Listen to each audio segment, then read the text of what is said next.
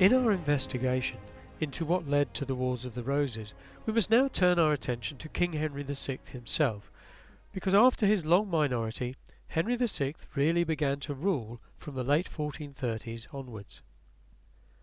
We are often presented with the view that the 15th century was a century of disorder and lawlessness. It wasn't. Serious outbreaks of violence occurred in both the previous and the following centuries.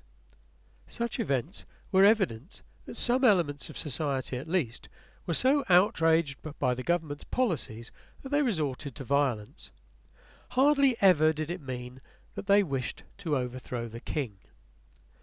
England in Henry VI's reign was a relatively peaceful and wealthy kingdom up to about 1450. Like many figures in history, Henry VI has become almost a caricature. But there are several enduring, if contradictory, impressions of the man. Some will tell you that he was a simpleton, others that he was a saint, and many others assume he was just mad, whatever that actually means. Either way, this king's personality and policies had a profound impact on the nation's history. As I've already indicated, medieval monarchy depended a great deal on the personality and abilities of the king. So what sort of a man was Henry VI? He was clearly not a martial figure like many kings. He provided a stark and, to the late medieval eye, an unfortunate contrast with his father, Henry V, whose military exploits were almost legendary. The son was not a warlike figure, and his unwillingness or inability to play the role of war leader confused and disturbed many of his leading subjects. Those closest to him were churchmen, such as his chaplain John Blackman. His chaplain should have known Henry better than anyone, and Blackman's description makes him appear most respectful of God in his daily life and in his outlook. If we are to believe Blackman, then the young king was a very pious, chaste, and honest man. Perhaps, as Shakespeare put it, fitter for heaven than earth. However, Blackman's account was written many years later to support an application to Rome to make Henry a saint, and thus we might regard it as rather suspect. By contrast, some popular opinions expressed about the king in the 1440s and 50s suggest that he was regarded at the time as a simpleton. Some of these accusations were taken seriously enough to be contested in the courts. But then it was clearly in the interests of Henry's later political opponents to convince people that Henry was so foolish that someone else needed to rule in his stead. After all, if you're trying to unseat a king, then you have to make a very strong case for his inability to rule. Both views, then, that he was a saint or an idiot, could therefore be treated as propaganda. But if we dismiss both, then what are we left with? Well, we are left with what he did. And only by considering what he actually did can we make any sort of a judgment about Henry VI. There's no doubt that during the 40s and 50s England faced some serious difficulties, largely centred around the long and ongoing war with France. Mistakes were made and unsuccessful policies were followed. But was any of that Henry's fault? Was it the king or his advisers who messed up?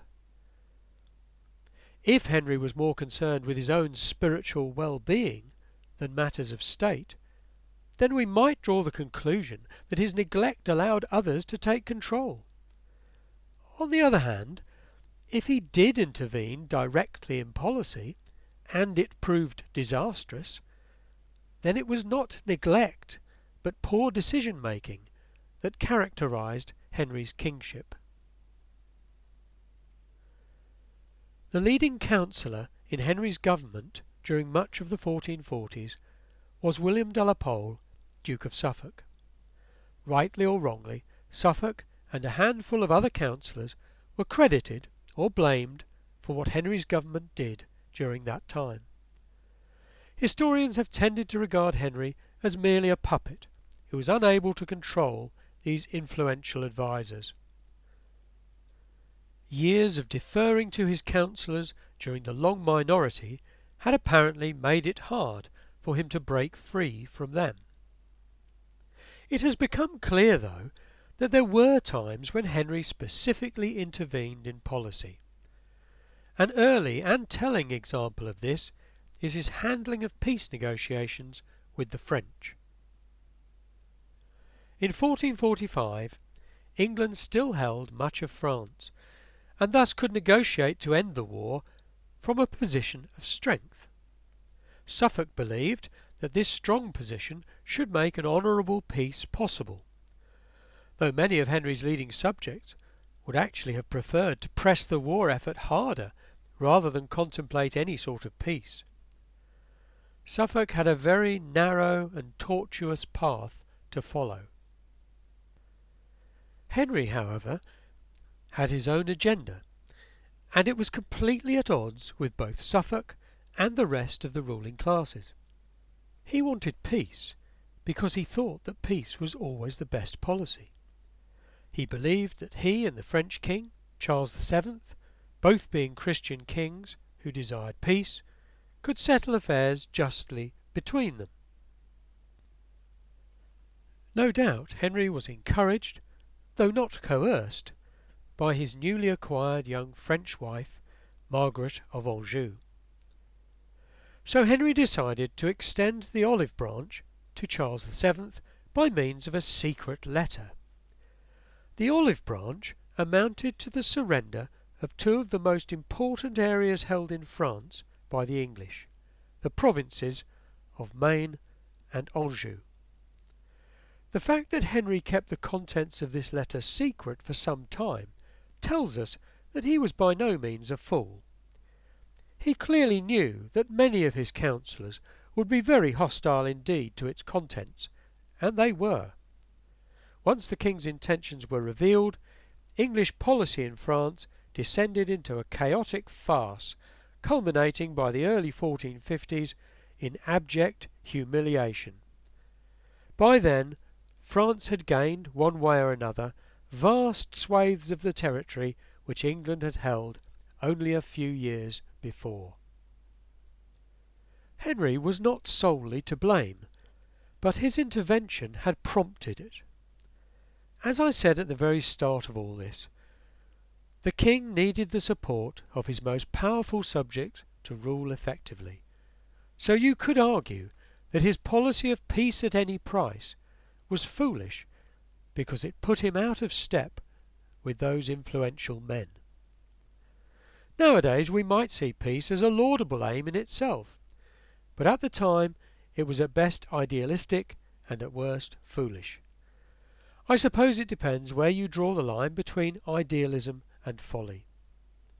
So, what was the result of the chaos in France? The result was that by 1450 England appeared to be losing the war.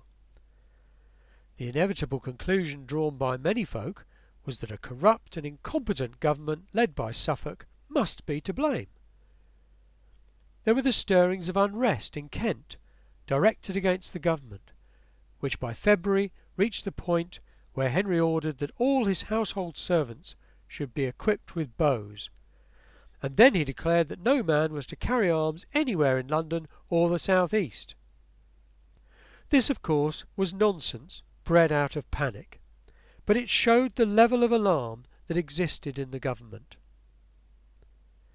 In July 1450, rebellion broke out in Kent, led by a man called Jack Cade and it touched a nerve with folk in other areas of the country, for example in Sussex, Wiltshire, and Essex. If we consider that about 2,000 people were later pardoned for their involvement in the revolt, we can see that many more must have participated. King Henry fled north to Kenilworth, and Jack Cade's rebels actually forced their way into London. Several key members of Henry's government, including the Duke of Suffolk, were brutally killed. Yet, after it all, Henry VI survived, though no doubt somewhat chastened by the experience.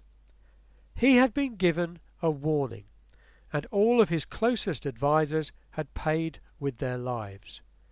The question now was, would this gentle, peace loving king learn from his mistakes?